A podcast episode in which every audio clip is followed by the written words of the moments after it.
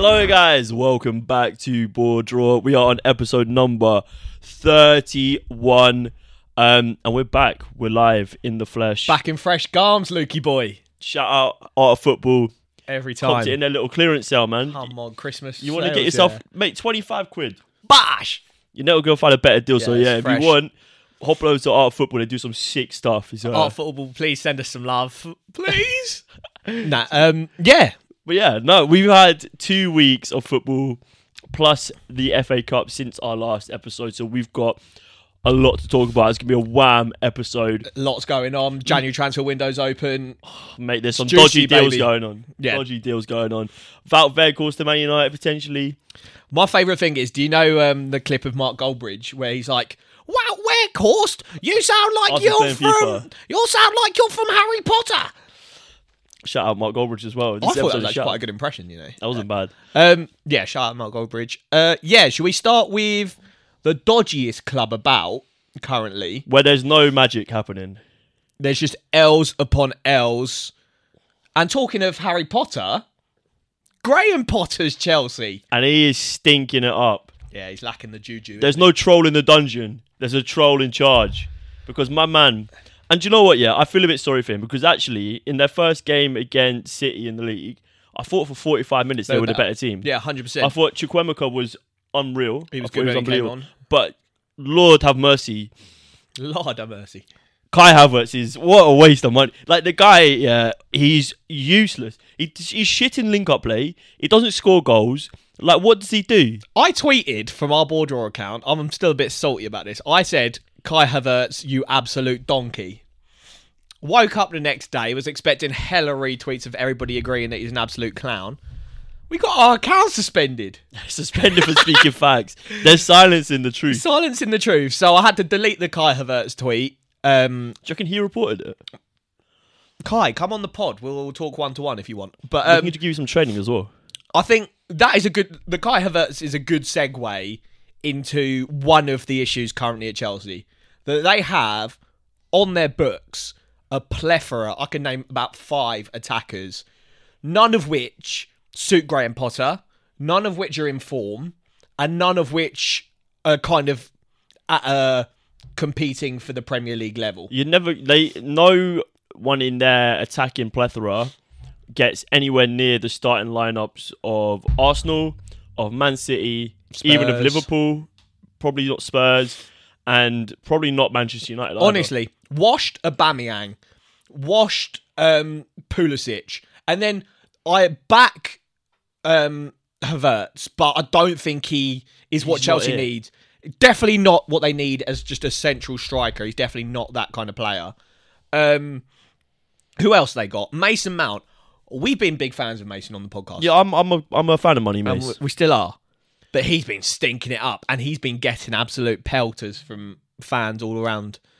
But you shouldn't expect like he's not putting up num- numbers yeah that people want him to. But you can't expect him to when the players around him have got no end products. Stink. and he's having to be the link up between the midfield and attack solely on him on his own. yeah.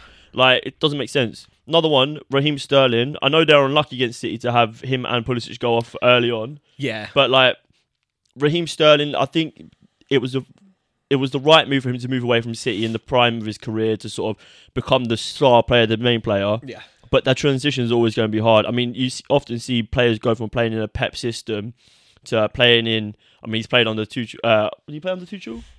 No, he only played under a Potter, but he's going into a Potter system, which is polar opposites to Pep. oh, who's really. that? Havertz. No, Oh, Sterling. Sterling.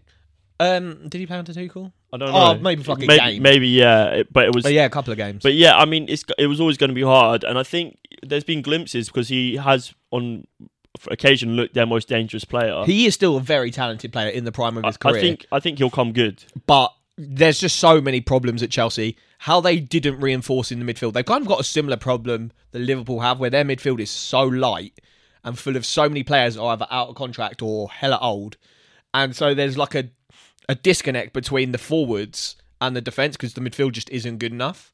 You got Kante who's injured now pretty much hundred percent of the time. You got Jorginho who's out of contract to the end of the season, and is also past it. Kovacic, who's still quality, but out of contract to the end of the season. He was quite good in both games against City. Zakaria looks good, but he's only on loan. So there's just um, Complete lack of. there's a bit of a mess, depth, and that yeah. leads us into the January transfer window. Hold up, another player who's shit. Yeah, Him. Koulibaly, bro. Oh my god, I'm not being ah. funny. Yeah, when when they when they lost Rudiger to Real Madrid, They were doing and this I, with their and I thought I thought you know what Koulibaly's pretty sim like pretty good replacement because you've seen what he's done over in Napoli. I thought fairly decent signing, Probably decent signing, but maybe Rudiger, a sideways step, but oh good. lord, he is absolutely stunk up the gaff. He's so so average, and he gives away so many what fouls. mate. Rudiger did is was so calm on ball, could do the playing out from the back, but he also drove into midfield so well and kind of split lines and beat the press so easily. And Koulibaly, his like tech on the ball is so average, and so when you leave him to kind of split the lines with um, like a Van Dijk diagonal or push into midfield with the ball, he's average, mate, and he's getting found out. And these Chelsea fans that were like, "Yes, Rudiger to Koulibaly, what an upgrade!" Now you're you're in the in the trenches now. Yeah, I just yeah stinky. But going back to your point, moving into the January transfer window, there's a big rumor on the cards. A man from Spain can he ease Chelsea's pain? I like that. Thank you. João Felix. So basically, what we've just said is Chelsea's front line is full of players that don't know their best position, all kind of think they're a number nine, but definitely aren't. And kind of, they give Graham Potter this headache where he's like, none of you have a kind of set position. None of you are wingers. None of you are a forward. You're kind of all just a mix. And what do you want to do? Add to that, another player that's exactly the fucking same. Doesn't know his in position. Felix, who doesn't know his best position, is hella out of form at the moment. But these are all and good he's on players. yeah. stupid money. Chelsea are covering his eight million pound wages, Plus paying. plus paying eleven million pound to Atletico to get him on a five month. But do you know what the best part is? Yeah, I think maybe they thought they'll do that and then maybe get him on a permanent afterwards. They got no buy option. No buy option, and I think he's about to sign a contract extension at, at Atletico. Honestly, I've been jealous of Chelsea. I said this in the pod way back, where I've been jealous of Chelsea's success in the past. What, like ten years? What, a couple of Champions Leagues, a couple of Prems. It's been nice for Chelsea. But looking in as an outsider, you'd be thinking, what the fuck is going on? I think it goes back to uh, we we released a TikTok, a little snippet of one of our podcasts where Wow, you said TikTok. if you're a Chelsea fan, go away for a couple of years, go to Ibiza, go support a local Ibizan club, and then just you know come back in a couple of years and hope it's all good. Because honestly, this is going to take time, time a lot of time. and some sensible transfer windows, not which yeah, yeah, it's not going to. it's not looking like it's It's not going to take time and money. It's just going to take time and yeah, use your fucking head. They're going out and they're spending so much fucking money on players like Aubameyang. What? They've got Nkunku joining in the summer, who's another forward that doesn't know his best position. He's actually quality. I think that'll be a really good signing. And maybe once Potter starts clearing the dead wood and bedding in some of these new signings, it'll work. But you've got Nkunku on the books now. You've got João Felix. You've got Bamiyang Sterling. You've got all these players. Havertz. What is going on? Yeah, it's it's not great, and I, I, I they what they need is a whole sort of restructure in terms of the the personnel they have playing for that club. They've got two keepers in Kepa and Mendy, who I don't think either of them know who's number one. Yeah. there's no clear number one, which I guess isn't always a bad thing because you want competition in that place. But you do want you want to have a keeper who's gonna play for you 38 games out of a 38 game season. Yeah. because that creates a relationship with defense. It creates um, trust between them as well, which is super important. We looked at when Liverpool won the league, that um, trust between Alisson and uh, the defense was yeah. Mm. pivotal um, to their success. And I don't think the swapping of keeper, I, I Mendy fell out hard. He's just And fallen off. now he's he wants like a three hundred k a week contract, and imagine they give him that, and then he's the reserve keeper, or they don't give him that, he leaves, and then you're stuck with just Kepa, and you have to get a new keeper in. You don't know if you're getting a bench keeper or a starting keeper because you don't know how good Kepa actually is. Because in that Man City game, we'll go on to Kepa. What was he doing for that goal? Did you see Oh yeah, Jack the Grealish squared it yeah. across the box? Mahrez is at the back stick. and he just sort of lets But it go Kepa past just him. watches it roll in front of him, and he could have dived out and got it, and just I think he just assumed there was no one at the back post, but Mahrez was there, and that's what Kepa's got. He's just so many errors, and that's the same with Mendy. Both of them are just catalogue of errors. I think both of them, when they're banging form, are unbelievable keepers, but Yeah. they're so inconsistent. And that is, like you say, if you want to challenge at the top end of the table, Yeah. you need to have one of the top three keepers in the league. Um, that's the be all and end all of it. Um, you're looking at Liverpool, Man City again, Alisson, Ederson, two best keepers in the league. yeah, You got Arsenal, who got Aaron uh, Ramsdale. That's it. I was about to say Ramsgate, Ramsdale, um, who's young but like he's absolutely on fire. Yeah, So- Spurs with Lloris. Spurs with Lloris, yeah. Even Man United with David De Gea. He's, I know he's actually had a couple good games, David De Gea. Apart from that stinker against Everton. Oh fuck me, we were watching at the pub, weren't we? Yeah, Oh. so bad. Yeah, it's an embarrassing moment, but yeah, doesn't fill me with confidence. Um, I think they've been unlucky in terms of their injuries with their wing backs. Reece James, I want him to get back fit and firing because when he needs a solid run, because I Yeah. really do believe he could be one of the, like he could be top three right back in the world. Yeah, I think that's the thing we've got to do with the whole Chelsea conversation. It's just kind of like asterisk it with they've got fucked amount of injuries and they're getting more and more pretty much every game. But even still, they're just they're sinking fast. They're tenth in the Prem. One win in eight Premier League games is not good enough. I think Graham Potter in his first like ten games is like second worst ever uh, Chelsea managers. So that's not good. I think he's just got to hope to God that the new regime in Todd Boehly Gives him time. gives him time, which from what I read in the media, that was like apparently one of his things when he came in for the interview was like, if I don't get Champions League this season, if we go on a bad run of form, will I get the sack or will you give me time? And apparently he was told categorically that he'd be given time. I think they're just going to say that though, regardless Yeah, of yeah, getting in that's the very, door. yeah, that's what I mean? true. Like, It's like how bad can you let the bad run of form go before you make a change? it's probably very easy to make those sort of promises until Todd Boehly's got the fans on his back saying Yeah. we want our Tuchel back, which uh, I think a few Chelsea fans were heard singing out Hmm. um, in their games over the past couple of weeks. But like you say, we've said this before. Graham Potter is a project manager. He's done very well, very very well at Brighton. Yeah. Um, but maybe this was a step too far. Who knows? And like looking back on it now, do you think like we know we were shouting him for England? Are you sort of like less? Would you less want him less for England now? Or Nah, like- nah, I'll still back him over Gareth Southgate every day of the week. fair enough. Fair I enough. think so. Um, we did interestingly. I'll float this to the to the YouTube crowd and the Spotify crowd, who, or however you're watching. We did a poll on our Insta, follow our socials, where it was like, um, "Do you want Potter in or out?" We put it to kind of just everyone, not just Chelsea fans, and Potter out was actually the um, majority. It was like 65-35 in favour of Potter out, which I don't know if that's just kind of outsiders that aren't Chelsea fans kind of just smashing the out button. But um yeah, I don't know. I'll put it out there. What do you think? Potter in, Potter out. yeah, it's about? interesting. I mean, yeah, I, I, I'm a QPR fan. I don't mind seeing the Don't give a downfall of. Chelsea. I'm all about but it. is it is boggle, it is mind baffling to me because they've spent so much money. It's kind of hard to spend this amount of money and, and be as bad as they are Yeah. with like a good manager. Well, that's what we're saying. It's all about sensible transfer windows, which is what Man United are starting to edge towards. That's what Arsenal have been doing for like a, like two or three windows now. That's what Man City have been doing saw, for like uh, a while. A tweet where was someone like there was a picture of the Man City bench and it had like all the players' price tags on it, I saw that. and like I think most people commented being like that's just good value. Like you look at the players on that bench, like for the values they got them at, it's not bad at all. Hmm. And yeah, it's yeah, I don't know. Chelsea just need to get someone in who like would have. They need some more direction, yeah, and they need someone who's going to work with Graham Potter in terms of bringing in the personnel that actually suits his like um what's the term like his identity he wants to build towards Yeah, for the his club style of play. his style of play yeah because they've got a Um, couple of men in the door. They got that Sekou Fofana, new striker, looks good. Benoit Badiashile, who, if any, if his time at Monaco was anything to go go by, he's a player. I mean Chelsea aren't on a great track record of signing people from Monaco though have they That's very true. Um, so yeah, I don't know.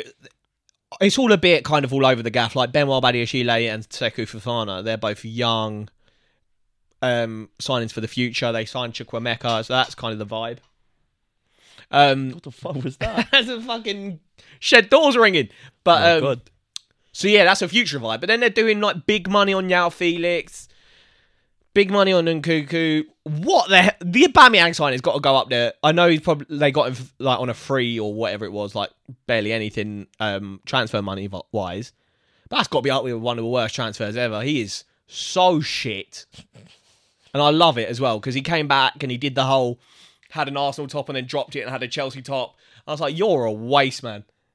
Uh, Yeah, yeah, I just it is what it is. Yeah, Chelsea it sucks to be you right now, but I guess you can't complain because you had a pretty decent run. So this is welcome to welcome to reality. Yeah, welcome, to reality. Yeah. Um, should we move on to Man City or should we take a little break and then Take a little break and then take a little break? The we'll Premier League champions. Will they be that again? Not this year? anymore. No, I'm joking. I don't know. I'm scared. Manchester City. I'm just gonna start off. Talk to me. Fucking how the fuck you draw against Everton? Yeah, I know it took a Demarai Gray wonder goal. It was an absolute Fucking corker, belter, mate. but I think they're categorically the worst team in the Prem, Evan. I thought you were about to say Man City.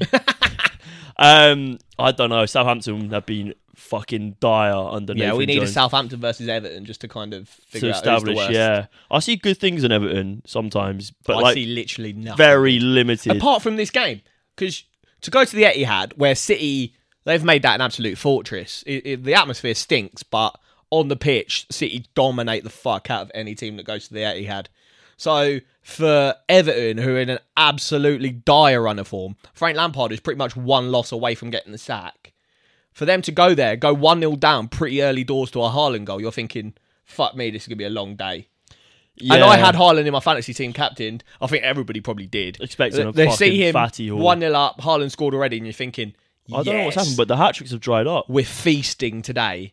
And then for them to just dry out, Man City get nothing else, and then Everton to get an equaliser. We got to, firstly we got to talk about Man City, and then we'll talk about Everton. Yeah. So one thing for me, like Erling Haaland, yeah, and by no means would I never ever not start him because he is a freak in nature. He, Twenty one goals already in the Prem. tw- I think he's only gone three games in the Premier League without scoring this Twenty season, one goals which is mental. We've only played nineteen games. Yeah, it's insane. He's going to absolutely smash the record. But are Man City? Do Man City play worse football with him in the team? Because I think they might do. So where is the trade-off? Like because when they play with Julian Alvarez as their sort of number nine, Yeah, like they did against Chelsea in the FA Cup. I feel like they are a better team. They Hundred percent. they control the game more. They press better. They they're more creative in terms of their attacking output. So how do you balance that with the fact that Erling Haaland is just going to score goals every game, no matter sort of what like what, how bad Man City play? Yeah, it's a hard one to juggle, isn't it? Because, like you said, the Alvarez starting up top, and then so in the Chelsea game on the FA Cup, they had Foden on one side, and I think they had Mahrez on the other side. Yeah, Mahrez on the other side. Yeah, That's a very fluid front three. Foden can tuck into um, the central areas. De Bruyne will go out, or I don't know, fucking Foden will go the other side. Bernardo will go out to the left. Very fluid, and it's hard for defenders to kind of follow that movement. But when you've got Haaland up top, you know Haaland's going to be up top. You know no one's rotating into the middle because Haaland's always going to be in the middle. So as long as you are compact around the centre of the as the centre of your box, because you're going to get fucking pen back. As long as you're compact, you should be fine. Obviously, Haaland's hard to manage. He's fucking wham. He's so quick, and he's always in the right area. He, and he's yeah, never his, not in his the area like attacking positioning is outrageous. But as long as you're compact, you kind of track his runs. You give yourself a chance. and what you? Everton did, played three at the back with full backs that were pretty much um, centre backs as well. So it was like five at the back, compressing in the um, in their box. areas, yeah. They just kind of squish him out of the game because they've just got so many people in and around the box. And when you're not moving the ball quickly, you're not playing that fluid front line that City do without him. It's kind of it's not easy, but it's more manageable, more predictable. The passes that you've got to cut out, and so yeah, going back to what we're saying, it is he a help or a hindrance? He's definitely not a hindrance because he scored 21 goals. He's fucking like a million goals ahead of anybody else in the league. But is the formation they're playing, which is like a 4 3 3, the best answer? maybe a 4-4-2 where you've got him and Alvarez, which I think they did a little bit in pre-season. And We I think that's what it, they yeah. did against Liverpool in the uh, Carabao Cup, yeah. uh, the Community Shield Community that they lost. yeah. They had them two up top. And I think I like the idea of that because then defenders don't know who to drag out of Alvarez and Haaland. Well, you're giving Haaland someone closer to him who can then drop off and make that space for him to run into. Whereas at the minute, you've got a man marking Haaland and you've got a man occupying the areas in which the crosses or the uh, the passes will play into him. Hmm. So they're, they're cut. They're, we said this before. How do you stop Haaland? I think it was after he scored like was it three hat tricks back to back. Fucked. So uh, we literally had a good segment of being like, how do you stop him? And we both came to the conclusion the way you stop Haaland is by stopping the service. And I think that's sort of what teams are looking to do now. They're pressing the deliverers of the ball Yeah. quicker. They are also cutting off the channels into feet so that he can't receive those balls. But the ones that you can't defend against are the ones where Kevin De Bruyne will pick up the ball and they'll zing it between two players, and Haaland's too quick and too Yeah. uh, too big to be held back. So he gets past his man, and he manages. It's like the perfect ball. You ca- you can't. It's an undefendable goal Yeah, yeah. because you can't you can't mark the entire width of the pitch, yeah. and even then he'll still find a way to get it over you. So And that will happen a couple of times a game because you've got De Bruyne, who is the most creative player in the world at the moment, and you've got Haaland, who's probably one of the best finishers in the world and one of the best kind of attackive runners. But that will only happen a couple of times a game. And yes, they score like they did in this game. They get one, but as long as you're resolute enough as a defensive unit, you can cut those cut those out. limit and you're asking a lot from chances, De yeah. Bruyne to do that all the time. yeah, you limit you limit the chances, and you can frustrate City like that. Um, but yeah, I, I like what you're saying. I think potentially looking for a way to involve uh, Julian Alvarez a bit more would be interesting. Maybe they go to like a, I don't know how it'd be like a four-two-three-one, but you have like Rodri as that holding midfielder, Hmm. and then you have like De Bruyne sort of in that eight role, and then play Alvarez like in like a really really advanced ten role, so Yeah. he's just behind maybe, or you maybe look to uh, play sort of like an asymmetrical four-three-three, where Julian Alvarez plays uh, one of the wing wing roles, Yeah, uh, but they're playing tucked in kind of like Mo So you- Salah. Yeah, so you shift the weight of the pitch one side, and then maybe with the likes of someone like uh, João Cancelo, who's brilliant going atta- uh, forward, Mm.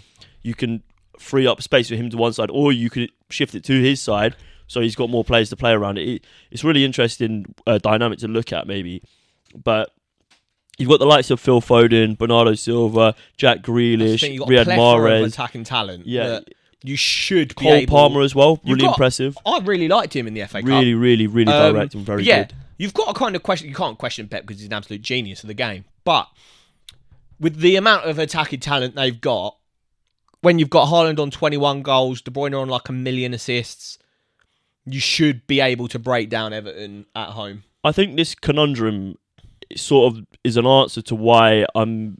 I still think City will win the league because you look at they have so they start the game they've got Erling Haaland up front and it comes to 60 minutes and it's not working Yeah. and they're playing really compact you bring on Julian Alvarez Yeah, 100%. and whether you take off Haaland or you keep him on and then just like then you've got a whole nother dimension to your game whereas yeah. for Arsenal Well, I was going to say we're not actually covering Arsenal in this podcast, but that was what we had as an issue when we played Newcastle.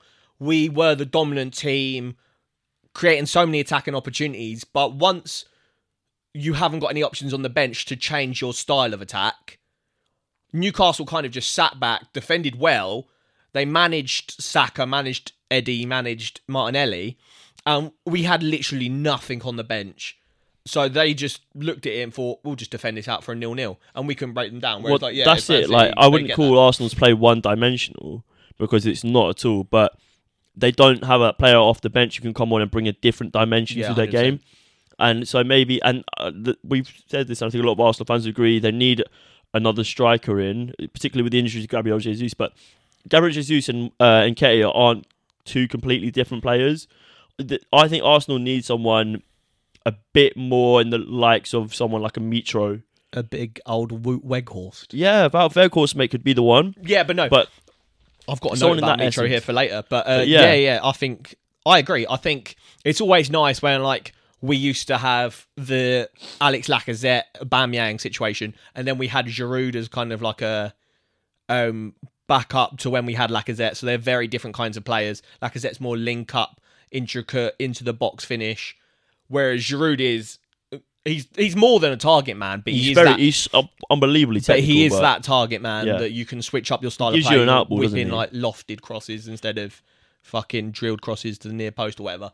But yeah, so I agree. City off the bench, they've got a plethora of options, and they that option then option should have been breaking down Everton. Yeah, no, and I, th- I don't. I, I think it's a freak result, really. Yeah, fair Um, play to Everton though. yeah, that's fair a play, Good one point out, and that that's good shows for Arsenal. Like that's the sort of result which will keep you in the league because if Yeah, they can take that and go on and be and then you know we fucking held Man City to a one or draw, like probably the most scary team in the league to go play. yeah. You use that as like a benchmark, didn't you? So shout out, shout out, shout out to Everton. shout out the Toffees, man. That is uh, that was good for Arsenal because it kept us five points clear. Even after your Newcastle result, Yeah, but um, yeah, no, I mean, but for Frank Lampard, I I, can't Yeah. see him seeing out the season. To be honest, nah, neither can I. there's shouts of Wayne Rooney. I've seen I like the idea of Wayne Rooney or Dyche. I think. Dyche could be a really good one. Tarkovsky's there. Conor Coady very much a, like the mold of his sort of player. Doesn't have really the big men up top though.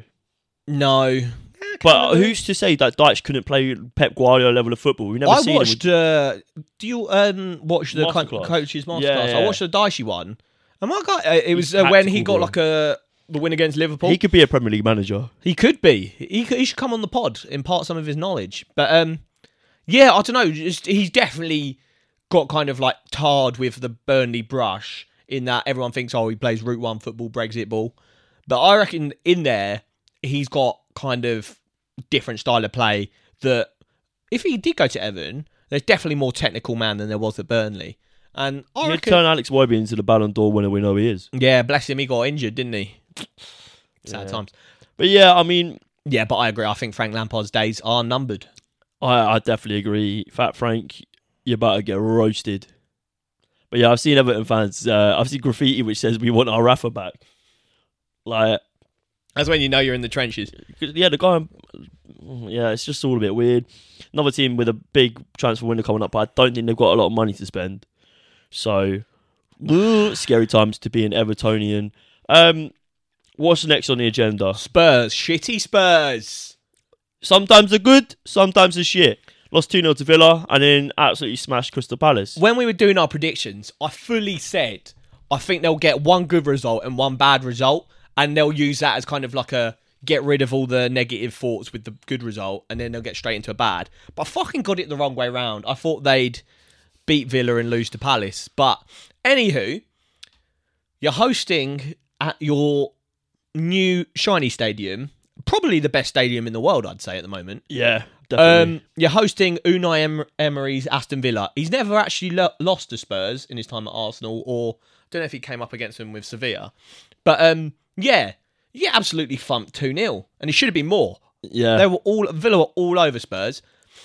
I genuinely thought after this game we were going to see like a. It wouldn't have been super super shock, but I thought we were going to see an, like the announcement. You know where the picture with the corner flag. Yeah, to go. yeah, but And then you got the likes of Jamie O'Hara, who's been fucking all over Spurs. Obviously, he's a Spurs fan, but he's been like, "Oh, we had the best transfer window ever. We're gonna win the league." And then they lose to Villa, and he's like, "I can't handle this anymore. All the players aren't good enough." And he listed out all their squad, and they were like, "Not good enough, not good enough." And I was like, "Bruv, you said like a couple of months ago that you had the best transfer window going. So." He's- What, he's flip flopping like a little like, bitch. uh, yeah, man. um, Yeah, it's bad. so yeah, I don't know. Spurs Dire performance against Aston Villa, um, and then And the Palace game was nil nil at half time Yeah. as well. And so I think even that game, they weren't great, and then Palace kind of just capitulated. I think what this goes back to, and we said this before, they are relying on their top players like Kane, like Son, like Kulusevski, even like Richarlison from time to time, um, to have unbelievable games. And luckily enough, Kane had an absolute blinder this game, yeah, um, Kane's been carrying them, even in the um, even in the FA Cup. who did they have in the FA Cup? Fuck knows, like Peter Portsmouth. Portsmouth. That's He scored one. an absolute and he scored a screamer, in that yeah. game. And it's like, any team Man United are linked with Harry Kane as well. Not that he'd ever go. I, I was going to tweet that he, he wouldn't leave for another. But money team, I don't think. talks, mate. Imagine, true. imagine going from playing from fucking Antonio Conte's shitty pragmatic football to playing a little bit. Yeah. Um, uh, Ten Hag is a little bit pragmatic in the way he plays, but it is a bit more free flowing. But you can tell Ten Hag, yeah, would allow Harry Kane to have more fun. There'd be more attackers. Could you imagine if he left Spurs and then the next season went to win the league with Man United? car. Then Spurs and Arsenal fans can do that meme where it's like that, and it's like Yeah. your best striker leaving to Man United to win the Premier League. Mate, you, have you just seen into the future? Have you gone to the future, man? If I've I've made like a, a viral meme just off The the, prediction. cuff. but um, yeah, like you said, Spurs are getting carried by pretty much one world class player. S- Son is having probably his worst Premier League campaign ever at the moment. Kulusevski's in and out of injury. You've got a midfield of Højbjerg, and I think they played Skipp, who's shit. Oliver Skipp, mate. Um, so and then you've got a defense who, fuck me, couldn't. I don't, I don't know. I don't know. They're shit. And then you've got Lloris in goal. Douglas Luiz has like a pot shot from like 30 yards and he spills it. And then Ollie Watkins scores a rebound. So you got a goalkeeper that's fucking dog shit. Defenders, all dog shit. Midfield, dog shit. But you got Harry bloody Kane. Do you know that um, meme of who's The? Lee Judges. Lee Judges. Yeah. Harry Kane's He's done it again. done it again. Yeah, That nah. is literally how I feel every time I see Spurs get out of the gutter because Harry Kane is just a little bit too good. Harry Kane's actually having a really good season. Yeah, He's yeah. gone quite undercover because of one man named Erling Haaland. Um, for Spurs, I do you know what? This I don't see Conte leaving before the end of the season, but Nah, if, if you're looking to the future, it's looking grey because it's you're going to be there, there about for top four every year with Conte probably, Hmm. but it's not exciting. It's not regenerative, regenerative, because then they're not. They're not building like when Harry Kane Oh, now leaves. very short term. If Harry Kane leaves, they haven't got anyone in that essence. If, Son, Richarlison leave, no one in that essence. They brought in players like Sessegnon yeah. from Fulham a couple of years ago, and he's made his way into the first team a little bit, but he's not really it. Jed Spence, they bought it from Middlesbrough. He can't get a sniff. He- Conte he must can't- fucking. He must. He him. must be absolutely shagging Conte's daughter ragged, mate. Because he's he's a Yeah. like I know from personal experience. He's a fucking good player. I've seen him in the championship enough. And Yeah, I'm not saying that championship. Arsenal in the FA Cup. Yeah. He's he's an excellent excellent player. Like that talent isn't just because he's in the championship and it's a shit league and or whatever. especially because it's not like you've he's competing with world class fullbacks. Spurs have probably got the worst fullbacks in the league. Brother, Emerson How can he not Royal get in the should be Emerson Royal should be nowhere near the Premier League. I've, he stinks it up every game. And so yeah, it's not like Jed Spence has got much competition. Just give the kid a run of games and see what happens. Yeah, it, the transfer policy at Spurs is I, like I like the I like the idea of the Bissouma transfer, and I don't think it's I don't think I wouldn't say it's not worked out because I think he's had good spells. Yeah, to be but judged. He's had in and out bits of the game. But the, and I don't the think their formation. the, the formation we said this the formation we said this it does not suit the players that Spurs have and but they've sort of forced themselves into playing it by bringing in copious amounts of wing backs they're trying to implement Perisic into this formation as a left wing back uh, left wing back or he plays both doesn't he yeah, but probably left wing back. Maybe, yeah because he, he has played out on the right but they're, they're forcing him in I, and I, I rate Perisic as a player I, even even at his age I think he's an excellent uh, uh, Just play him as a to have. winger. But then, yeah, Son's having a shit season. All right, go to a him aside, yeah. 4 3 3. Even if you play Perisic just as fucking like a left back, yeah, a bit more of a progressive left back, or go into the market and get an actual like solid left back because Ryan Sessegnon is not a left back. Um, Perisic is not like a like a four four two left back. No. he he wouldn't play as a left back in a four. there. But yeah, get someone in like I, I can't even name a player right now, but you know Just someone fucking solid at defending. It's Yeah. I know. and then build your midfield, yeah. Have that pivot player. Have Bissouma do the dirty work. Let him be your pivot player, and then you get a decent eight in. And this is easier said than done, but they could have had Christian Eriksen. Would have been ideal. It And boggles get- my brain yeah. they didn't get Christian Eriksen. Play with two eights who allow you to um, link up with Harry Kane better, and then you will see you will see the benefits because at the minute you're playing negative football and you're relying on moments of magic to see you through a season of the Premier League, and it's not going to last forever because Yeah, that it's doesn't not last. sustainable. If Harry Kane leaves, they're fucked. And they've got to a stage now where I saw a tweet where it was like, um, if Harry Kane was to get sold this window, how much would he be on the market for? And I replied saying 80 mil, which is, I don't know, it's kind of just like a rough I guess. think, after I think you'd be looking about 120. Even at his age. at this age, who's that? San Because we, we've said, we said this before. There's the number nine market, especially for a player of Harry Right. Kane's caliber. It's hard, and like you've seen the likes of Luis Suarez and uh, Lewandowski's gone to Barca, but he's old. Mm. You know, there aren't there aren't a number of good number nines out there. Yeah, it's true. Like that's why Man United look at Wout Weghorst. that's what I'm saying. Like Arsenal need a number nine, but who do they go for? Like the, the best number nines in the Premier League. Yeah, you're looking at Haaland, you're looking at Gabriel Jesus, and you're looking at um, Harry Kane, and then you're looking at Mitro, Toney, all these Yeah, man. yeah. Dominic Solanke's in the conversation. Yeah. So yeah, um, right. Well, that rounds up a little bit of Spurs. We'll be right back at you with some Premier League football because that's what we haven't talked about for the last 20, 36 minutes. One little thing before we move on to the next topic. Fuck Spurs.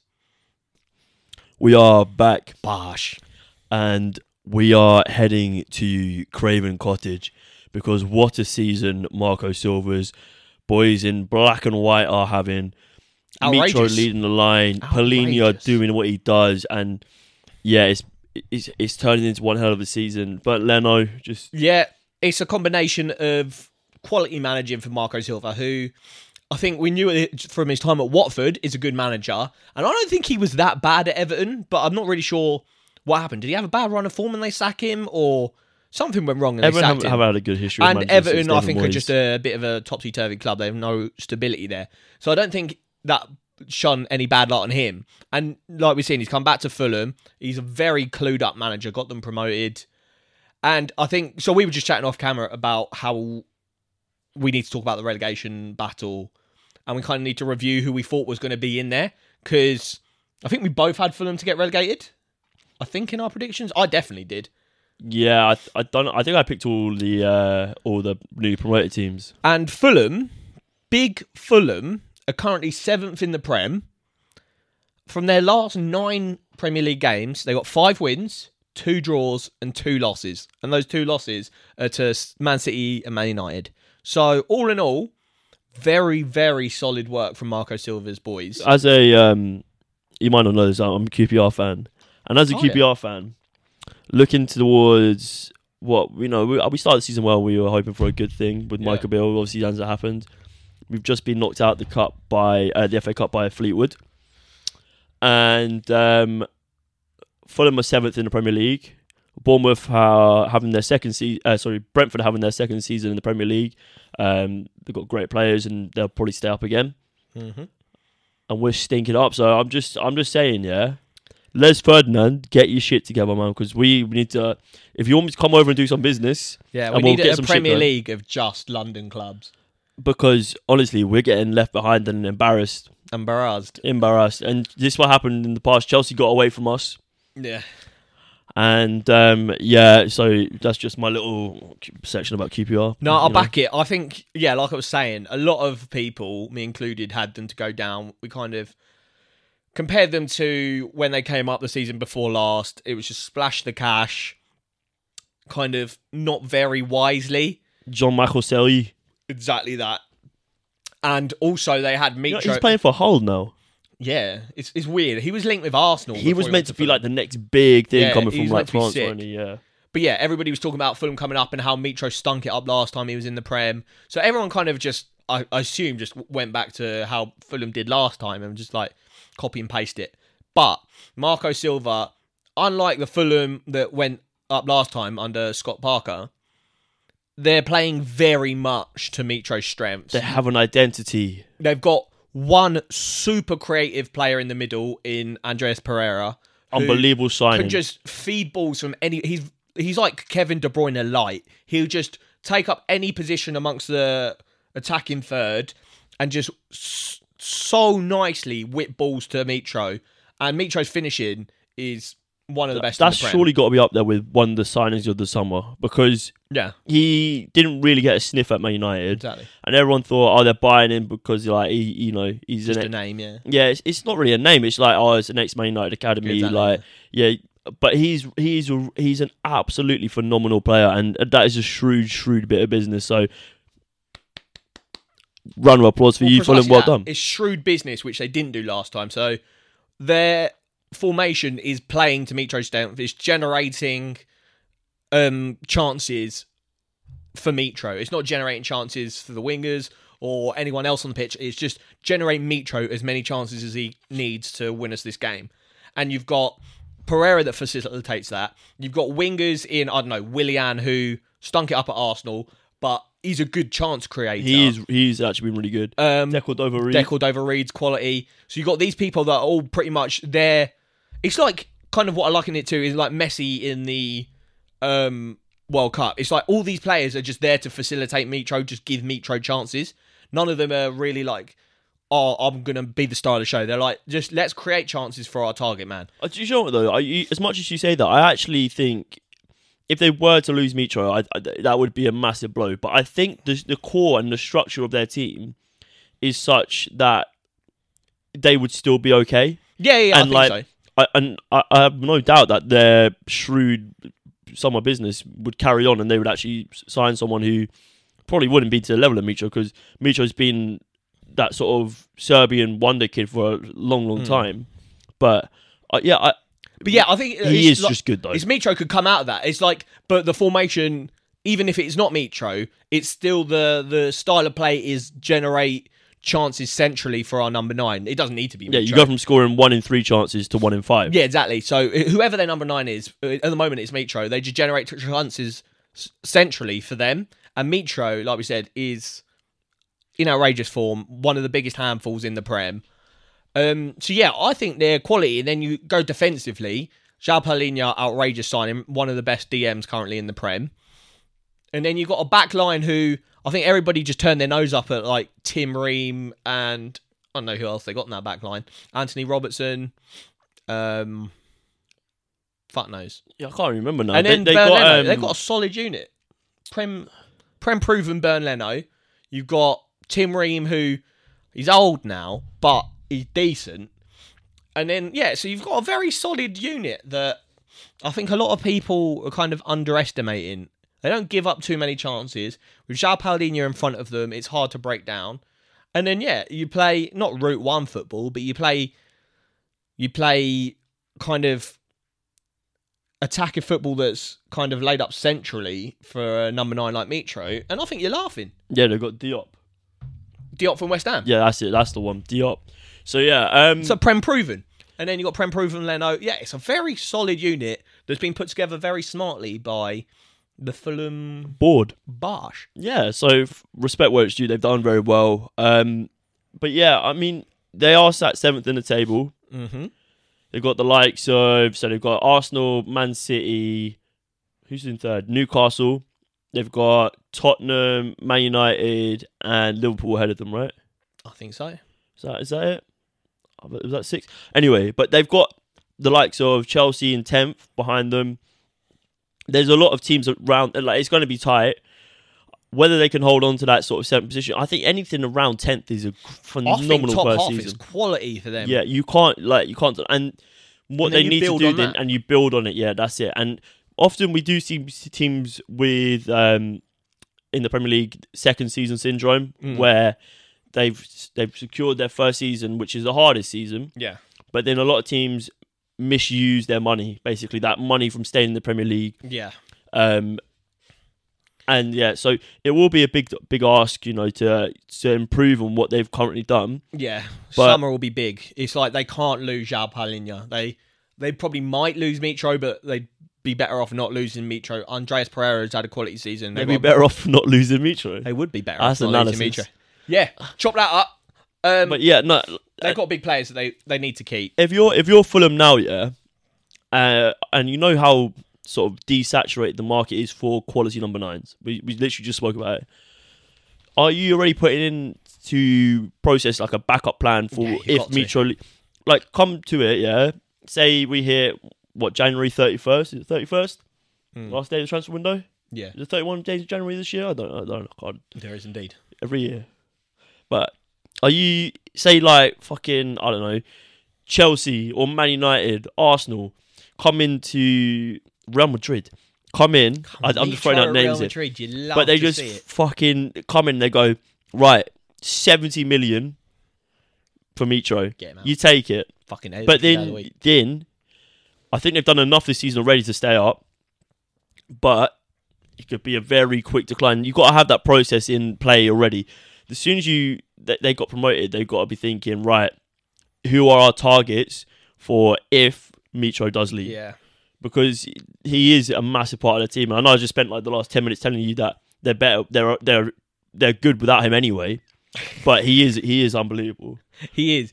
But I think that leads on to the question: Why has he not got that bigger move to? Uh, higher up the Prem team. Go on, you get that open, son. Um, why has he not moved to a, a better Prem team? Why is and we've been tel- screaming about Chelsea and how they've signed fucked number nines for like the past five years since Diego Costa. Why haven't they gone in for Mitro? He he strikes me as a very much a Graham Potter player. If I'm R nine, yeah, going back in the day. If you're if R9. I'm R nine in in modern day, right? Imagine best number nine in the world, untouchable. if yeah? we get 100k subs by the end of January, Luke's getting an R9 Oh haircut. no, trim. If I was, if I was, I would literally go nowhere near that Chelsea number nine shirt. Yeah, I would, cursed. I would do everything in my power to avoid that shirt. Yeah. So yeah, Mitro, if you're out there listening, stay away from Chelsea. Yeah, but like he, even like Man United, I know they're in the market, and I think their top three targets are Harry Kane, Sesko, and I don't know. It's I, all you, mate. I, I was going to say. Wout Weghorst, but it's definitely not Wout Weghorst. It's someone. Use the Napoli Donny.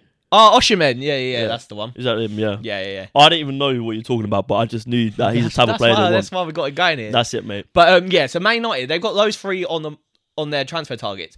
But Harry Kane, like we said, he's probably like eighty to hundred mil. I think that's a Osimhen is bargain. probably hundred mil, and Sesko's just Wait, signed are you for telling me though? Are you telling me Leipzig. though that you'd rather have Osimhen than Harry Kane? I think so.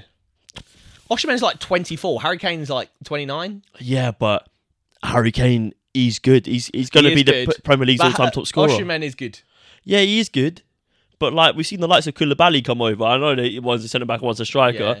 but he's absolutely stunk up. Like how yeah, good no, is I, Serie? I agree. I agree. I, I'd take either of them if I was Man United because it's stinking up there. Yeah, I don't know, mate.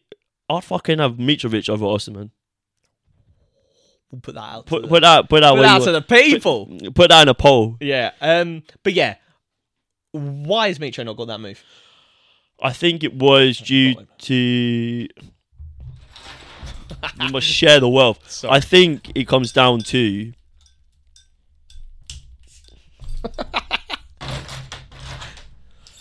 So, sorry for all the jing we need we need fuel. it comes down to the fact that that that sort of like first couple season with Fulham in the Premier League, stunk. Yeah. and where you saw a really good player, but he was getting like ten goals, and then he went to the champion. He, did he? I can't Fucking, remember. he got like forty goals in the No, championship. yeah, I know, but did he? Ha- was he in the championship with them before, where he also got like twenty something goals, and he did really well? I, I can't remember. Yeah, I, he's- I might just be He's been like at Fulham for a hot minute now. gaslighting myself or something. Mm. But yeah, he he's always been a really really talented player, and you just saw that he's got a killer instinct for goal. And he's just a handful. He bullies defenders. I love I just- strikers that bully defenders. I think, and it might go back to the saturation of the market prior to sort of the likes of Edinson Cavani, Suarez, Lewandowski, all getting old. Yeah. But there were more options. Like, Andy Carroll. yeah, I mean, yeah. but and maybe maybe like back in the day, I mean Liverpool sort of when Fulham were last in Premier League, they didn't need someone like that. Hmm. They had that you know, they had the Firmino, Mane, Salah combo in Yeah. absolute prime. Man City had Sergio Aguero. Um, Yeah. who did Man United have? Oh, Lukaku. Big Like, do you know I mean? Rom. Do you know what I mean though? yeah, like yeah, maybe he's and just then and then you're looking at like Arsenal. They had like the likes of Giroud and maybe Lacazette Lacazette, Aubameyang. Aubameyang, yeah. So, so maybe he's just not had the chance. yeah. Yeah. and maybe anything that was sort of that sort of level would be great for him. That's what he's looking for. But anything less than that, maybe would have been like a sideways move. Mate, if I was in charge of Chelsea recruitment, he would have been my first suggestion. Yeah, and uh, I, I, I, if I'm Arsenal right now, I think maybe go for it. But then you're looking at the, the longer term plan. Yeah. Gabriel Jesus is going to come back in anyway, and then Mitro's Right. not going to be starting, Exactly. Yeah. which is probably not what he wants. no, exactly. But yeah, it's an interest. It's a bit of a tricky one because you think he's always been good enough, but and sometimes players look really good. And I was going to say look really good in shit teams, but Fulham aren't a shit team. Obviously, they're, sec- they're seventh in the league. Exactly. Yeah.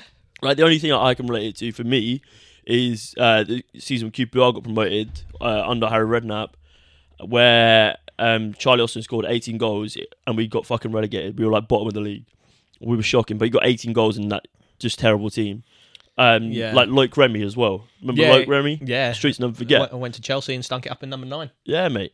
And like, so you do get these players, but Mitrovic is consistently better than that. He, you don't score forty goals in the championship and stink it up. Like He's- Ivan Toney, he, He's a good player. Toney broke the record, and then Mitro broke that record the season after. Yeah, Mitro is. And good. we're seeing both of them sort of get the fruits of their labour. Like they're clearly two Yeah, very talented players. both kind of certified Premier League level strikers now. Yeah, and we're just waiting for Mitro's betting scandal to come out. So Yeah, it's mad that Toney is still cutting about. I know he's injured at the moment, but it's mad that he's still playing. I don't know when that kind of. I think there'll be one day where suddenly it's like because. Bosh.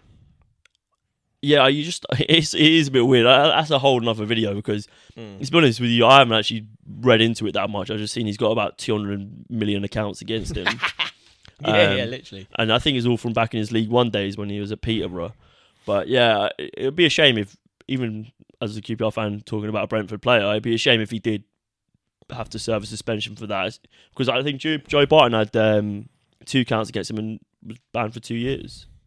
Yeah, he could be fucked. I think. Yeah, but I think Joe Barton went to Marseille, didn't he? That's- Yeah. And served it out there. He did that interview in French. But yeah, I don't know. It's interesting. But Fulham, Fulham, very good, very interesting team to play, and they're beating the teams that they should be beat. What I say they should be beating because that where they are in the league, but they're beating teams like Leicester. Um, they beat Southampton, who are just poor, and we'll talk about that in a minute because Southampton are Probably- good, probably the worst team in the league. Yeah. Um, but yeah, they are doing phenomenally well, and all power to them. Congratulations, you done Yeah, well, mate. hold tight, Fulham. You know. You must be very proud. But yeah, should we uh, take a little break and then round it up? We'll talk about a little bit about um, Eric Ten Hag, Man Yeah, United, Ten Hag ball. Marky Rashford coming in fast and furious, and we'll also talk a little bit about Nathan Jones and Southampton and how he's a shit manager and the club's paying for it. Yeah, it was a weird recruitment, I think, but yeah, we'll get onto that.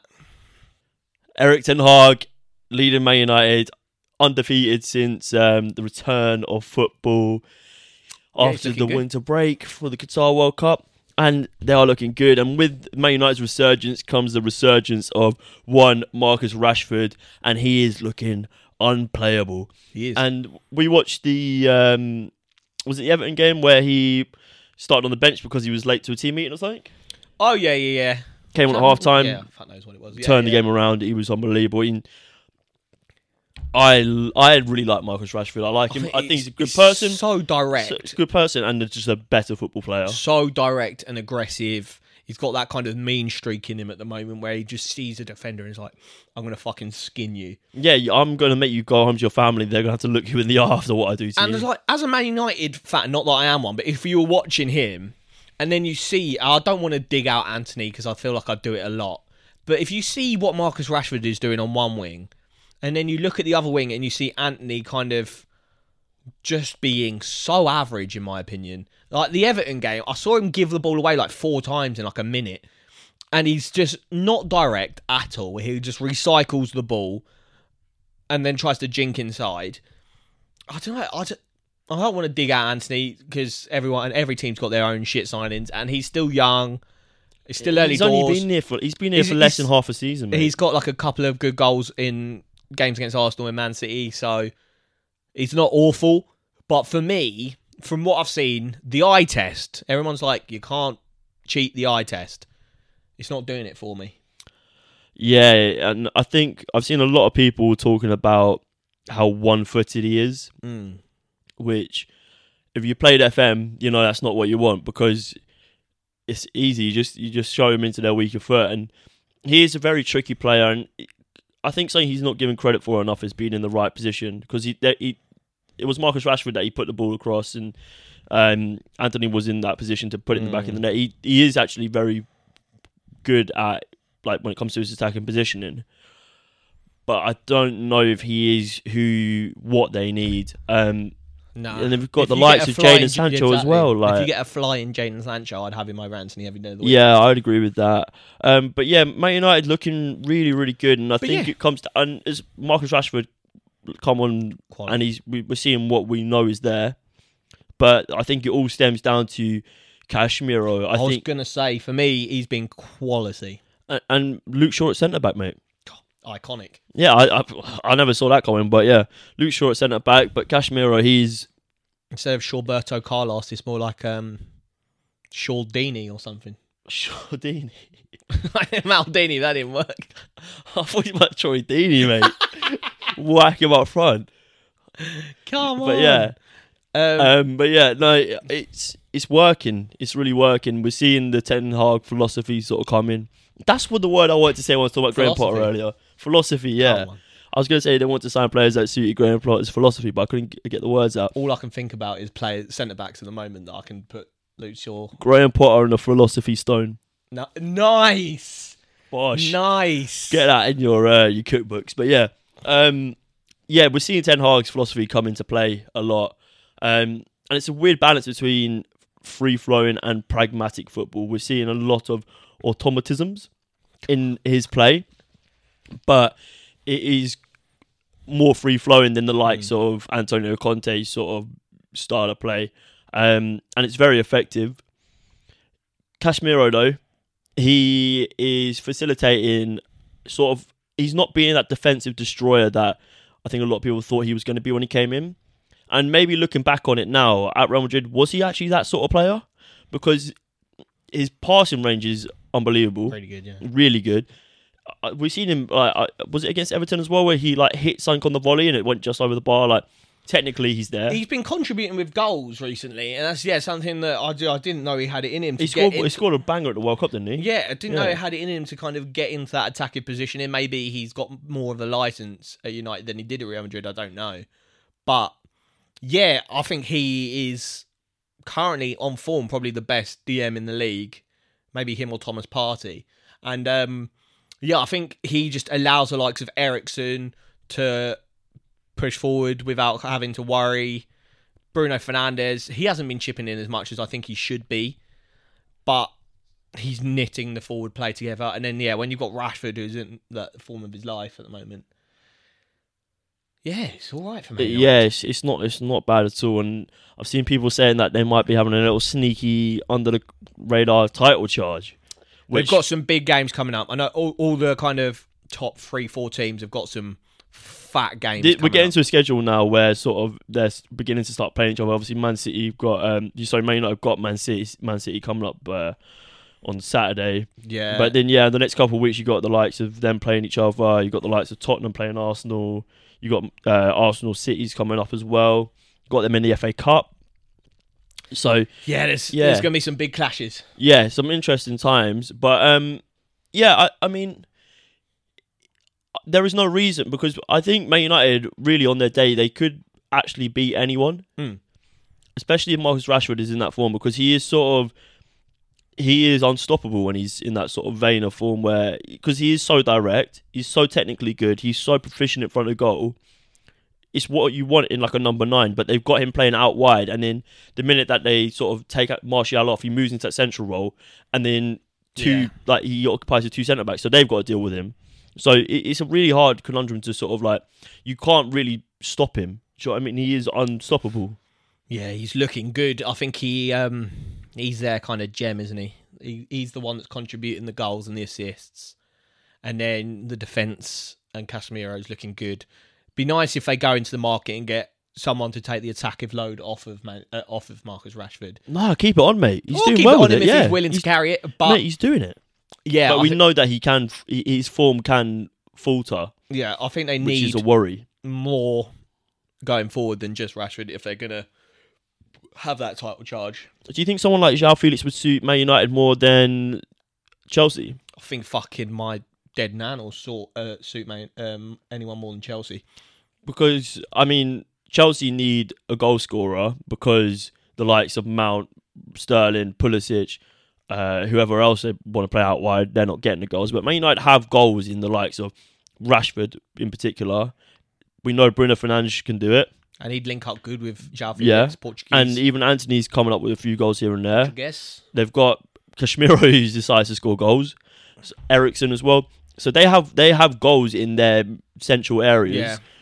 So maybe they need someone who can facilitate play a bit more rather than an out and out goal scorer. But I, I, I was listening to Tifo earlier and they were talking about um, the Wout Weghorst signing for Man United, the potential signing anyway. Let's talk about Wout Higgles. Yeah, talk to me. Um, he Rogue. so Ten Hag when he had that really good run at uh, Ajax with a Tadic, he played Dusan Tadic as like a sort of false nine, but he played him as a number nine. It wasn't a false nine. He played him as a number nine. Tadic got the record for most assists in a single season, like forty nine or something like that. Fuck, 49. cra- I, well, I could be making that up, but he got a crazy amount of assists in a He's season. pulled that right out of his ass. I, I, but yeah, so when he and then in the second run, or was it the first one? He had Klaas-Jan Huntelaar sort of facilitate a role, and then he had um, Kasper Dolberg, And um, fucking what's the Sebastian that Haller. yeah. Yeah, so he's always like these sort of big.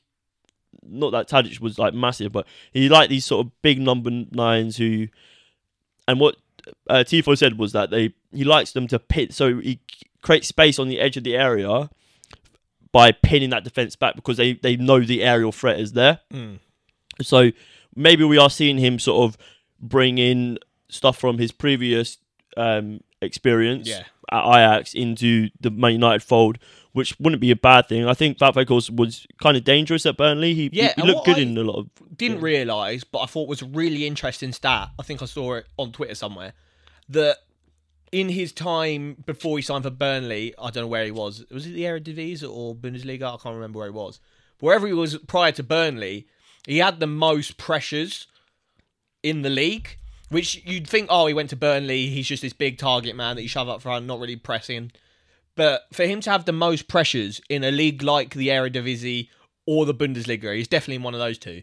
Um, so for him to have the most pressures in a league like that, where the pressing is so hectic, for him to have the most pressures, I think would bode well for Man United because Martial, when he plays up top, he's dog shit at pressing, and then um, Rashford, if he does play up top, is not very good at pressing either.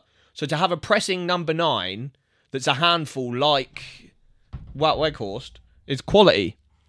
Most assists in the calendar year, Dusan Tadic. 37 assists. What did you say? 49? Yeah, I'm only 12 off. I, it's, it's close, but 37's fucked. yeah. I, I, I forgot the number, but you know, the knowledge was there. Yeah. Just thereabouts. But um, yeah. yeah. Weghorst, I think if he offers the kind of pressing game that his stats suggest, and that I think Ten Hag would like a lot, I think it could be a good move. I think a lot of people bantering it.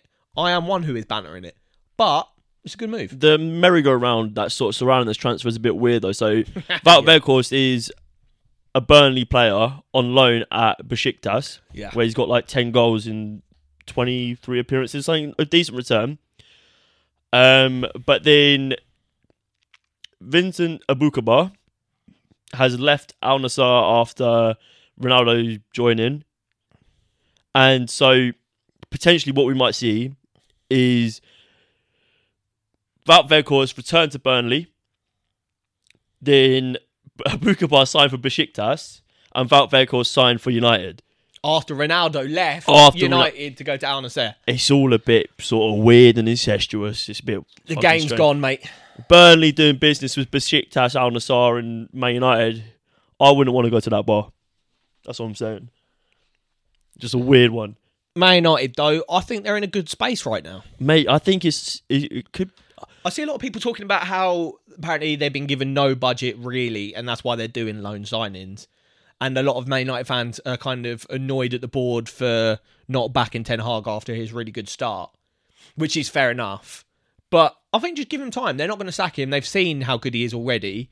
So just if you're a Man United fan, don't get too greedy. Just kind of chill into it, enjoy the ride. Yeah, Ten I'm- Hag's a quality manager. He's building what looks like definitely a top four squad. And so yeah, just just chill, man.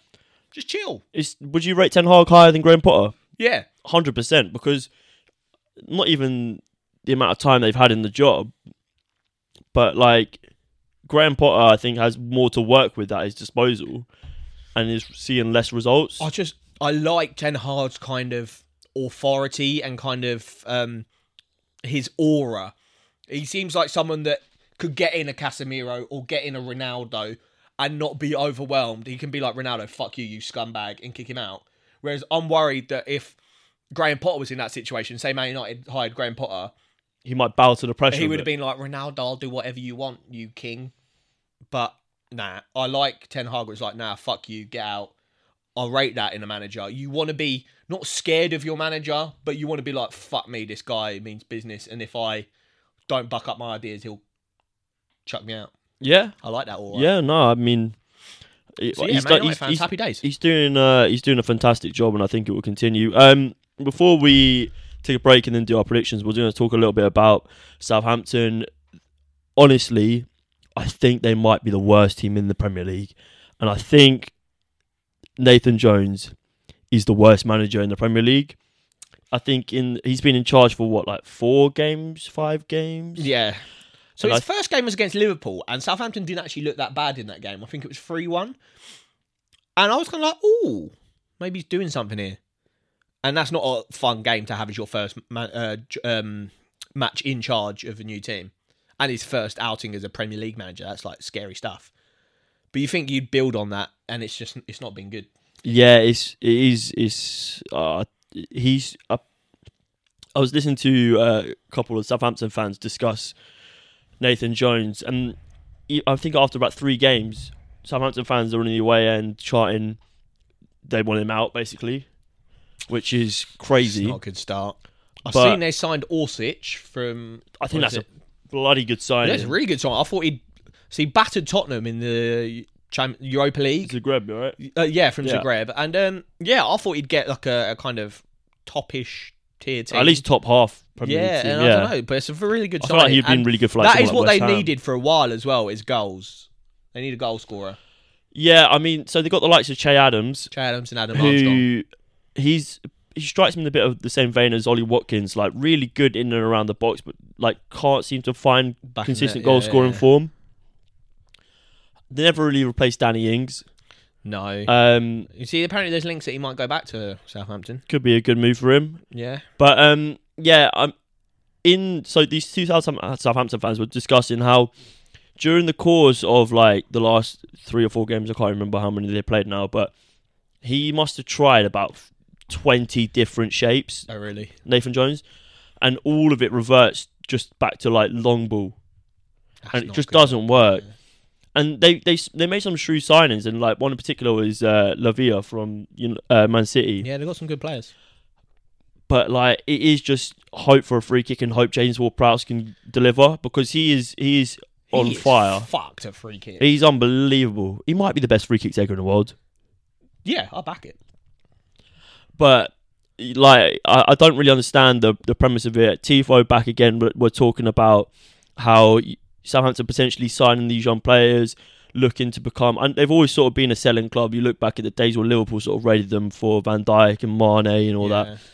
But like, I, I just don't see how they stay in the Premier League this season. I, I I don't see three teams worse than them. No. But the only blessing is for them that they are only three points away from safety at the minute, and we're less than halfway through the season. I believe this game week will be game week 19, so we'll be halfway through. Every team will have played 19 games or so. yeah, But I just I don't think Nathan Jones is a Premier League manager. I think he done very well at Luton. I think they built an identity and they built a, like a, a team that was hard to beat, and they had really good players, and there was a really good philosophy about that club. They're hard to beat. Hmm. If you want to know sort of about the Luton philosophy at uh, or Nathan Jones' philosophy at Luton, just look up the uh, ping pong table situation. That was uh, that's a bit of a mental one. But yeah, it's I don't. Some managers are really good at a club. they're really, really good at a club, and they potentially should stay there. Maybe like that something, huh? Graham Potter. Yeah, potentially, and it, it might give the same sort of vibes. But yeah, it's an interesting one. It's uh, it's, I, I just don't see him getting better, and I think it could be bye bye for the Saints. The Saints might be marching down. Oh, I like that. Um, yeah, I agree. I think it's it's not looking good unless they get um some decisive forwards in that are going to get them goals because they're all right. Their defense is okay. They're never really getting battered. It's just in the final third they haven't got Premier League level because they say that the jump up to Premier League is the decision making that is the the biggest difference from like the Championship. Yeah, I mean the Championship's got athletes and really good technical players, but yeah, it's But they make a lot more wrong decisions than Premier League players do. it's the decision making and the football IQ which Whereas, I guess like- go hand in hand. That's that is us. It should be BoreDraw, a football IQ podcast. But um, yeah, it's all about making decisions correctly 99% of the time. That's why Pep Guardiola's teams are the best in the world because he's just drilled into them.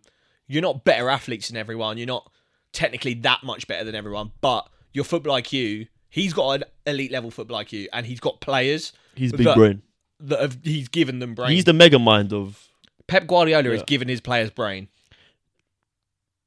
um yeah, that's a rogue one that mate. But yeah, Southampton But they're all smart, and that's what the Southampton are lacking the players with brain in the final third that are going to make the right decision more times than not. I think that's what it comes down to. Um, but yeah, I think that sort of rounds up our sort of Premier League discussion. It's been It's been, been a big juicy one. big juicy one. We're gonna take a little short one and come back and hit you with our predictions and a little uh, final roundup. Yeah, see you in a minute.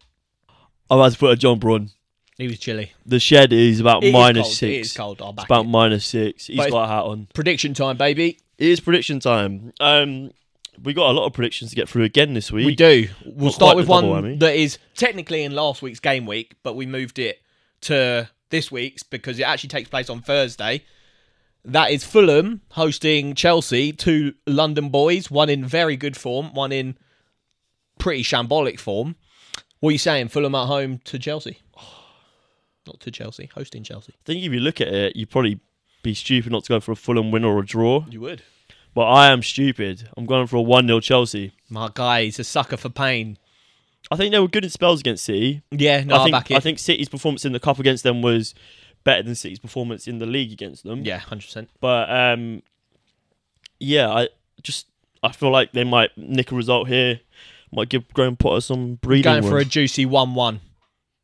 juicy one one. There's some noises going on outside. Yeah, today. there's. I think, I think the wind is doing one on the old door. But um, yeah, one-one. I'm going for nice. What have we got next?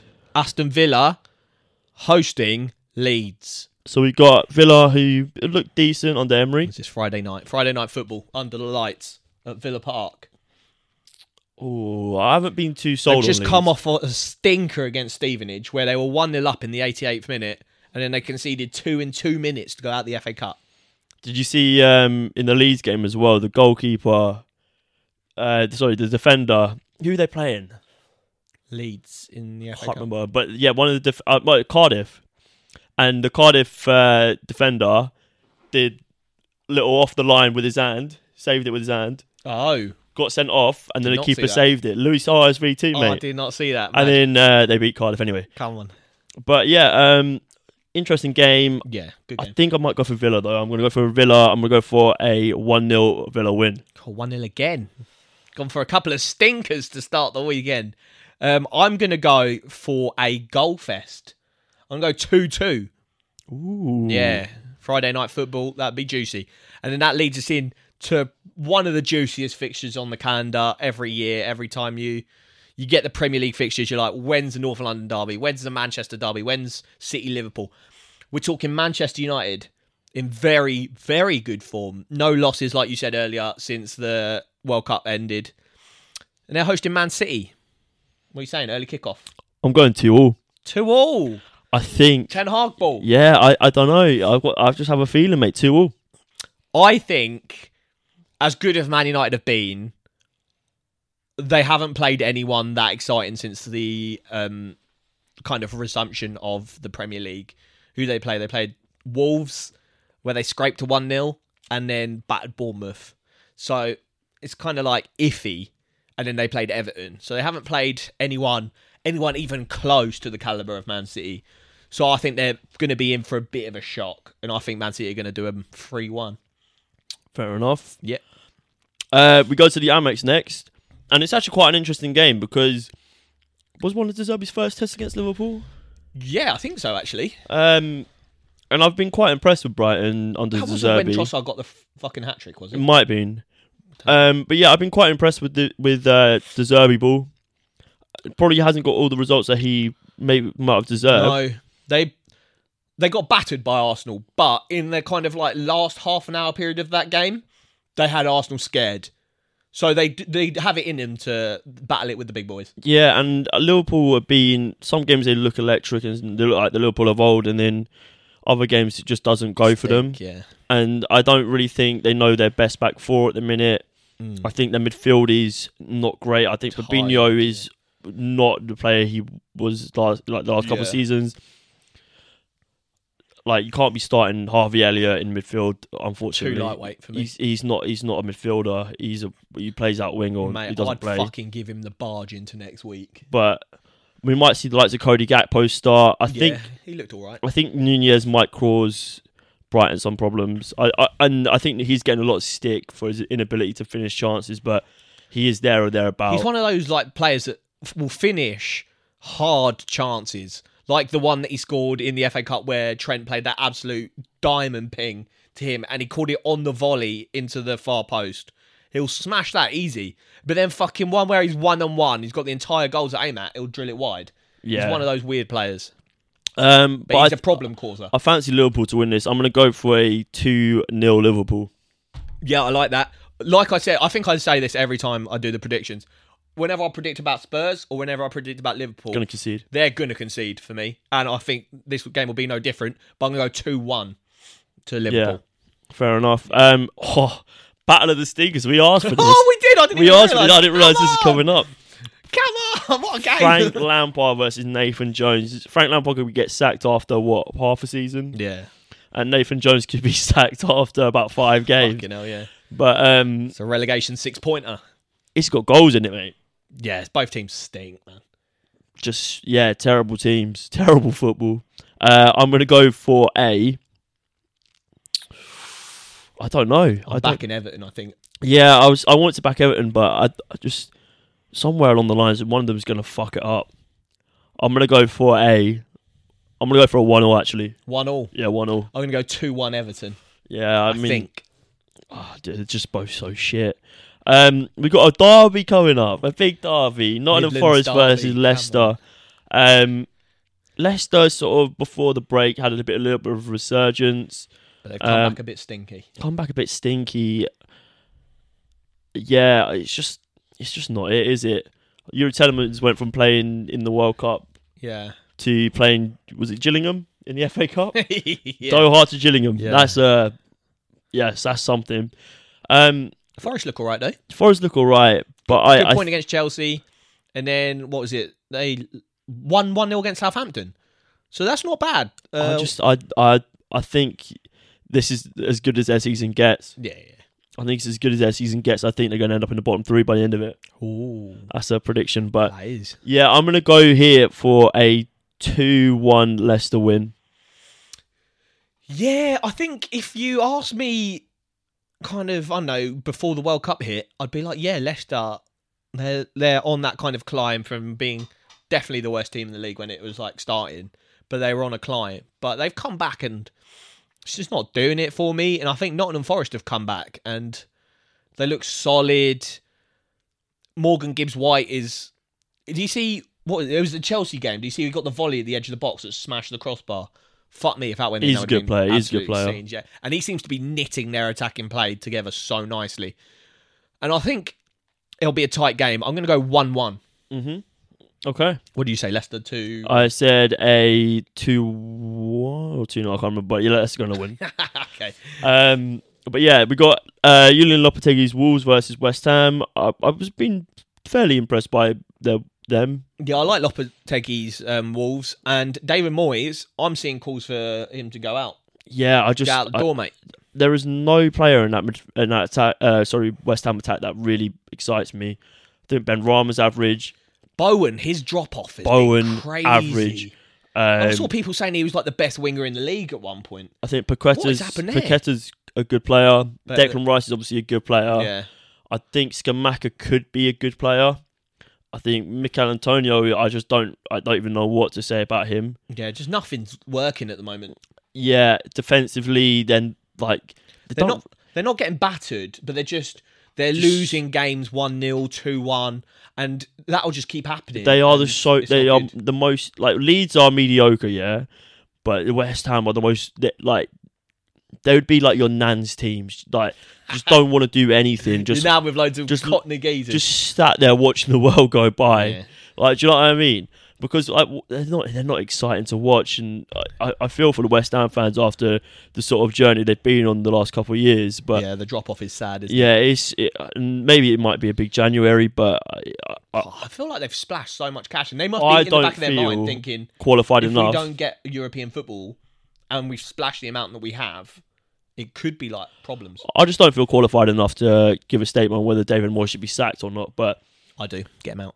No, I, like David Moyes. I, I can see it from both ways. But yeah, I think this might be a little bit of a stinker game. But I, I think it might be a draw. I'm going to go for a nil-nil. Nil nil. I'm going to go one 0 Wolves. One nil Wolves. Yeah, Yeah. back in Lopetegui's I am indeed. men. I like what they did against Man United.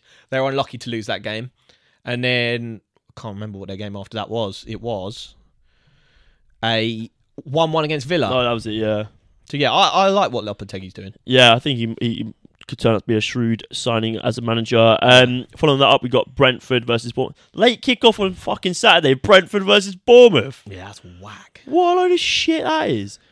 That should have been Brighton Liverpool, I think, but you know, is what it is. But yeah, Brentford versus Bournemouth. Um, I think Bournemouth will also explode and be in the bottom three. I could probably make up who my bottom three is going to be.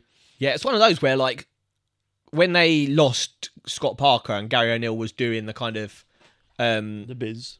the business as kind of a temporary manager, it was good. I think they had like five games, four wins, one loss, or something like that. And you're thinking, give him the permanent job. But now he's got the permanent job. That kind of sparkle was definitely dissipated, and they're on like a bit of a nightmare run at the moment. And I feel like when you're on a nightmare run, one of the teams you don't want to get is Brentford because They're, they're, just consistent. and they're they just, fucking they'll slap anyone these days. yeah, I mean, I don't, I don't. There was rumors that Toney was going to be back for the last game. I know, but he was in the stands. I don't know if he'd be back for this game, but Hmm. the likes of Mbeumo and uh, Whistler as well. Is They've been good. quite impressive in the last few games. So uh, I don't see getting any, any better for Bournemouth. I'm going to go for a 2 0 to Brentford. Yeah, I like that. I'm gonna go three 0 to Brentford. 3 0. You're backing the Bees from Hounslow. indeed. Yeah, I am indeed. Uh, moving on to Sunday, we got London derbies. couple. Of, we've actually got three good games here. Actually, I, I would I would like to say. I'd like to point out we've got Chelsea versus Crystal Palace. Interesting one here. Uh, I back Chelsea to beat Fulham. I back them to draw or lose. I don't know. I can't remember. Uh, This is literally the level we're at right now. It's been a long episode, but um, Palace are looking. Palace are looking dire. Yeah, um, they got a result against Southampton, didn't they? Yeah, And then they got absolutely battered by Spurs in that second half. I, I don't know. I think Palace started the season really well. I think they have great players, but I don't know what's sort of gone wrong. mm. I, yeah. think- I don't know why weird. There's no- playing. There's no like kind of correlation to where it's gone wrong because all the players that were doing so well last season are still playing. Uh, You don't know what to attribute the kind of drop in form to. It's weird. Yeah. Um, I think maybe I'm going to go for a back-to-back Chelsea wins. Though I'm going to go for a three-one Chelsea. No, I do think Chelsea will win this game. I'm going to go 2 0 Chelsea. Um, going up Oh, to fuck no, loads of games. Geordie Land, Newcastle. Newcastle, St James's Park. Really good game here, actually. Newcastle versus Fulham, two really good teams. Uh, I suspect they'll probably be teams that no one would expect to be in the positions they are right now.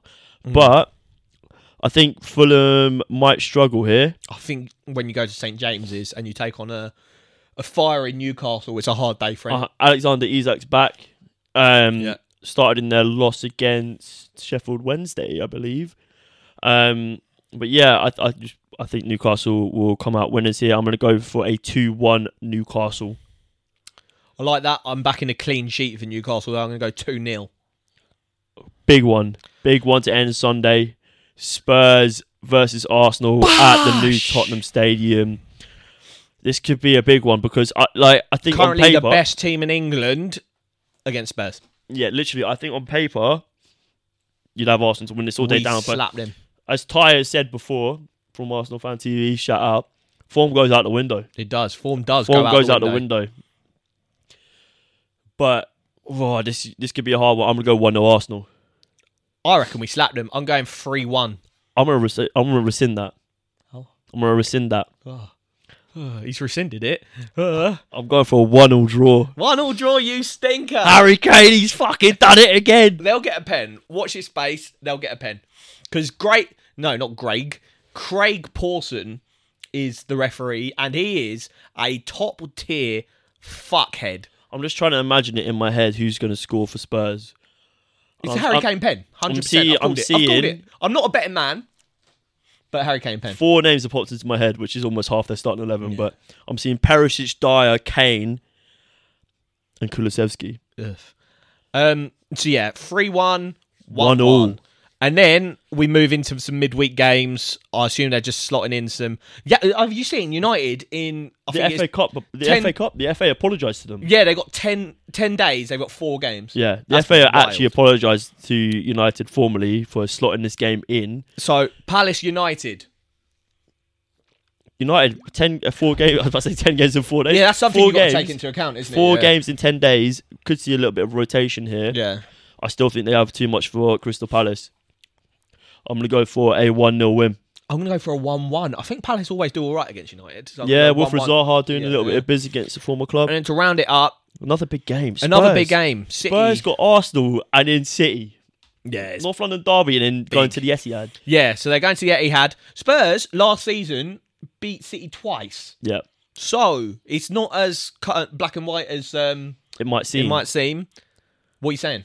But Spurs also last season were better than they are this Yeah, season. Spurs are Spurs had like the most points since that Conte took over that Yeah. last season, didn't they? I'm just going in. I'm going three 0 City. Yeah, I'm going three one City. I think Harry Kane might be like, "Ooh, you could have had me instead of Haaland," but yeah, but yeah, I think that rounds gets a hat trick. But Harry Kane gets one, and he's like, "Oh, you could have had me." yeah. He he does the fucking sliding celebration. Does the Harry Maguire yeah, like that? yeah.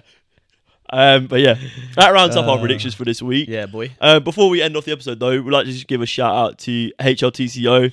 He's made the leap to YouTube, Made the so leap to shout YouTube. out you for Yeah, shout making out that Dan. leap. It's always a bit like kind of you're always a bit like oh, putting my face on YouTube. It's never it's never like an easy step to make, but yeah, buzzing to see you on yeah, it. f- If some for some reason you're subscribed to us and, not, not to him. Dan at HLTCO, first of all, give your head a wobble, and then second of all, go to his channel, subscribe because he does fantastic content, and check out his Twitter as well uh, and his Patreon because he literally does. He gives out so much content for free. Gives out does a Patreon Yeah, he hopped on with every us, single which day. he didn't need to do at all. We was like right at the beginning of our kind of like a podcasting journey, and he hopped on and had a chat with us, which he really didn't need to do. So yeah, shout out him, shout out what he's doing. He literally does a podcast every day. Yeah, it's crazy. I think it's about 20 minutes uh, and it's like £2 a month. Yeah, it's crazy Yeah. ma- value for money. He's a top lad. Um, And, so yeah. yeah, check him out. He's on YouTube now, which is sick. Yeah, so shout out Dan. Congratulations. Uh, hopefully we can have you on soon.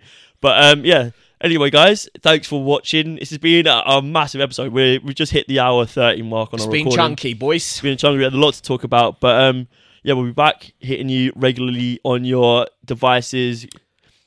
Follow our TikTok, man. We are making loads of TikToks. And if you don't want to see it for an hour and a half of us just chatting shit, hop over to our TikTok because it's like 30 seconds of us chatting shit. So it's better. Condensed shit. Exactly. What's happening. I actually need to go for a shit, so let's. Yeah, let's round this up. Let's Thank you guys for watching. It's been BoreDraw. Shout out Art of Football for the uh, the top. Appreciate it. Yeah. Yeah. Come on. It's been Um, BoreDraw Lots of love. and it's live.